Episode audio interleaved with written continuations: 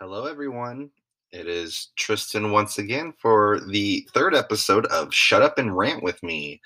Today, we'll be doing another interesting story. Um, not necessarily uh, paranormal or cryptozoological in nature, but it's a strange happening. Um, it is the Battle of Los Angeles or the Great Los Angeles Air Raid. Uh, and what that is, is that in case you guys didn't know, uh, during World War II, we were actually uh, attacked at in the United States. Um, sort of, of course. So let's let's talk about this. So for a little bit of background, um, this was in the months following uh, the Japanese attack on Pearl Harbor in Hawaii, which was December se- December seventh, nineteen forty one, and because of that, we entered into World War II.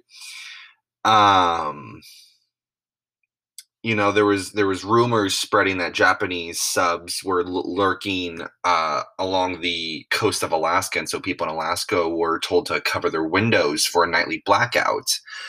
Um, there was rumors of an aircraft carrier from Japan that was cruising along the coast of San Francisco.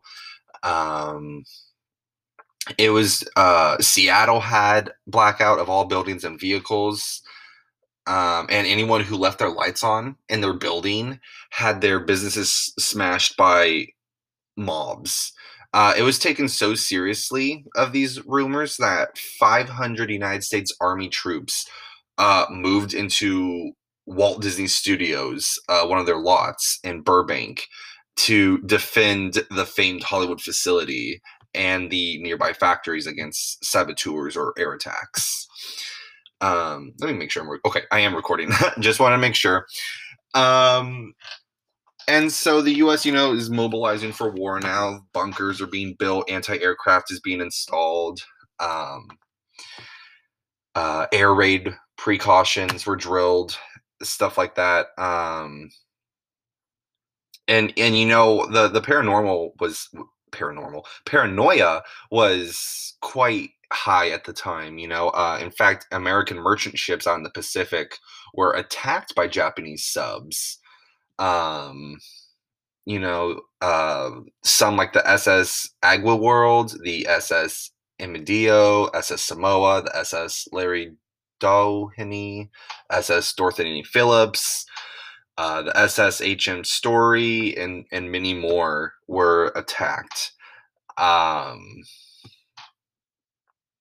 and you know there was a time where during one of president franklin d roosevelt's fireside chats um, a japanese subsurface near santa barbara and shelled the ellwood oil field uh, and although it was only minimal damage and no injuries uh, people were terrified that the japanese could storm the beaches at any given time um, and so you know, in in uh, February of 1942, on the on the 24th, the ONI or the Office of Naval Intelligence issued a warning that mainland California could expect an attack in the next 10 hours.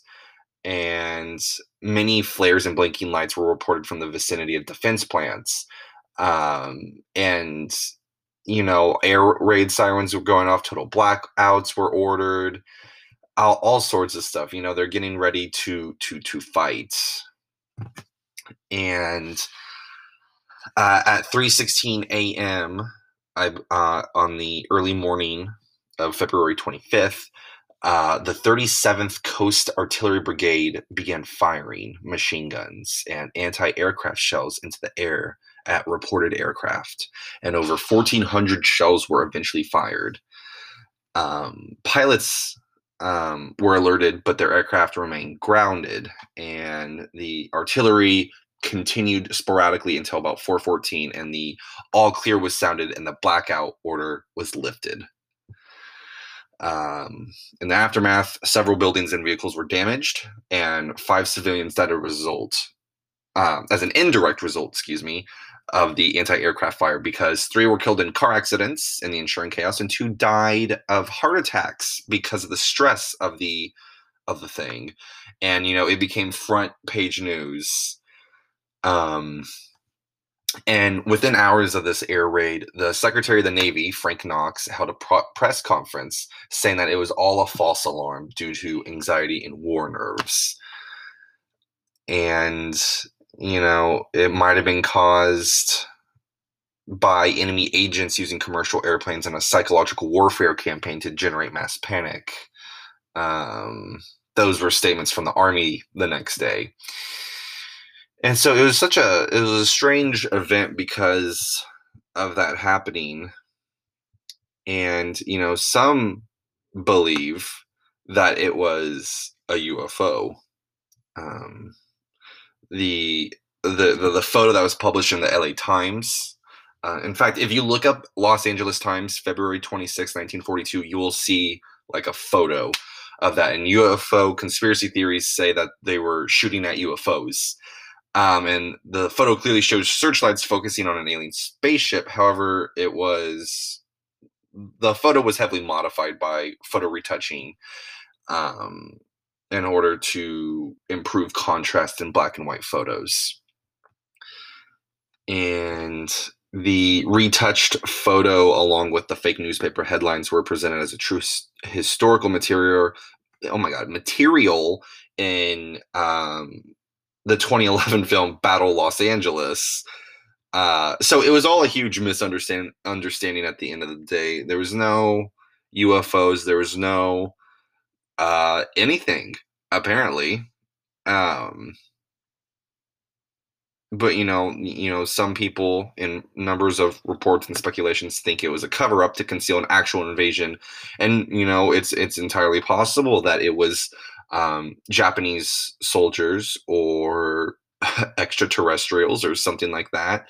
But it's it's certainly a, a fascinating case in, I guess you could say, mass hysteria, almost kind of like uh, when War of the Worlds was um, broadcasted in New Jersey and people freaked out. And that is something I'll actually talk about um, because um, I got to go a little in depth about it uh, in one of my college courses. So that is something I'll talk about later because there is actually some stuff, but um, what's the words I'm looking for? Um, words are hard right now. Apparently, uh, the um, there's some misconstruedness regarding the whole uh, War of the Worlds thing, shooting at the um, water tower, you know, all that stuff. Um, so yeah, that is the Battle of Los Angeles. Then it became a movie that came out in 2011. It is not a good movie. Uh, but yeah. So, you know, it, one has to think about what really happened that night. Um, I'm only eight minutes and 17 seconds in now, and I thought this would be a little bit longer. but you know what? That's okay. These, um, I'm kind of fine with these being a little shorter sometimes because I like the idea of them being, um, kind of like a short car ride, you know, something to listen to while you're on your way to work or to the grocery store or the post office or whatever. And uh, I just want to bring out a little, little fun facts, little interestingness um you know i think it's kind of funny that uh people imagined ufos uh happened at this time.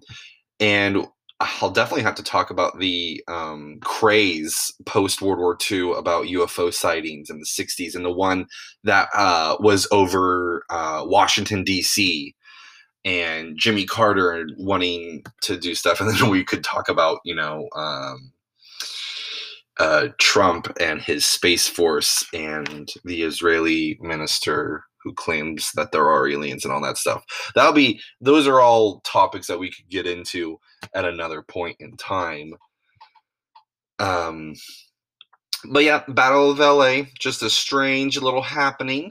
Uh next week I will probably do another um interesting paranormal fun fact, strange happening back in the past. Um, I might do the wow signal next week, maybe. Still considering it. I like to go through the um, um, I have a list of topics I wrote out of, that I want to talk about, and some of these that I really want to go into a big, probably multiple parts, and those will be like the thirty minute ones. I'd like to think, um, and that one, the the big one is probably going to be like the yacht is uh, the Lyatlov Pass. I hope I'm saying that right. Lord knows I can't pronounce anything, but you know that's life. Uh, another one I'd love to do is the Thunderbird photograph. That's one of my all-time favorite ones.